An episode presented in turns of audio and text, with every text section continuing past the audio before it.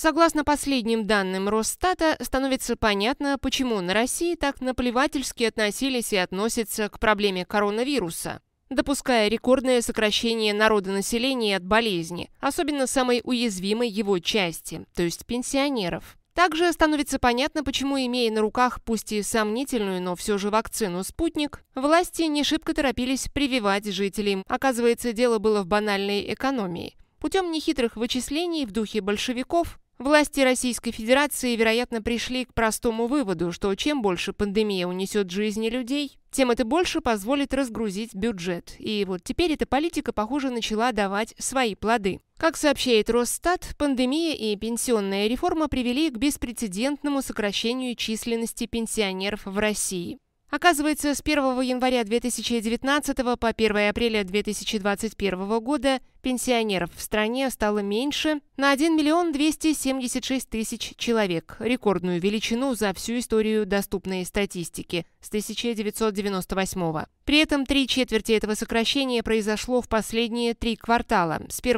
июля 2020 по начало апреля текущего число пенсионеров уменьшилось на 950 тысяч человек. То есть, получается, в самую жаркую пору болезни, когда все было пущено на самотек, в стране попросту вымерло рекордное количество человек, получавших из госбюджета деньги. Чтобы вы понимали масштабы творящегося там звездеца, вот вам немного официальных данных и сравнительных показателей с прошлыми периодами. По итогам года в стране общее число пенсионеров уменьшилось на 326,2 тысяч человек. В 2020 году число назначенных страховых пенсий сократилось на 6% а социальных на 16%. Но вместо примерно 300 тысяч человек-пенсионеров стало меньше сразу на 568,7 тысяч. В 2021 году пенсионный возраст снова поднялся до 56,5 лет у женщин и 61,5 года у мужчин. А пенсионеров за январь-март стало меньше на 379 тысяч. Из пенсионеров в количестве 43 миллиона 865 тысяч в начале 2019 года к апрелю 2021 в стране осталось 42 миллиона 598 тысяч. В годовом выражении это уменьшило расходы пенсионного фонда на выплаты на 240 миллиардов рублей при средней пенсии 15 778 рублей. По итогам 2020 года общая смертность в России выросла на 17,9% до 2 миллионов 124 тысяч. В первом квартале 2021 умерли еще 583,7 тысяч. Рост смертности на 26,9% в годовом выражении стал рекордным со времен массового голода 1947 года.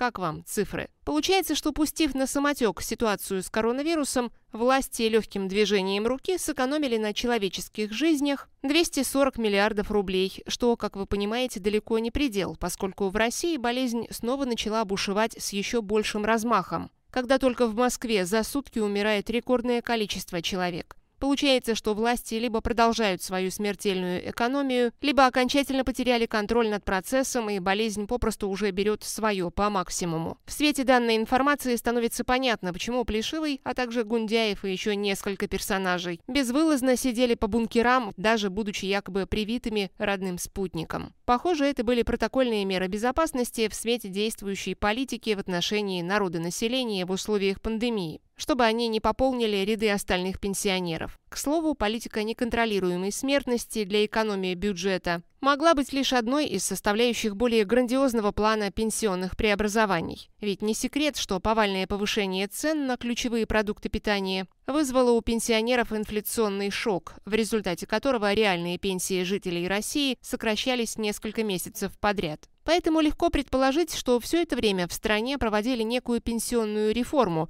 только не связанную с повышением социального благополучия, а наоборот нацеленную на сокращение популяции пенсионеров. В качестве итога можно сказать, что плохи на России дела с финансами, если путинская власть намеренно жертвует числом своего ядерного электората, который еще не так давно бесновался от феерических деяний своего фюрера.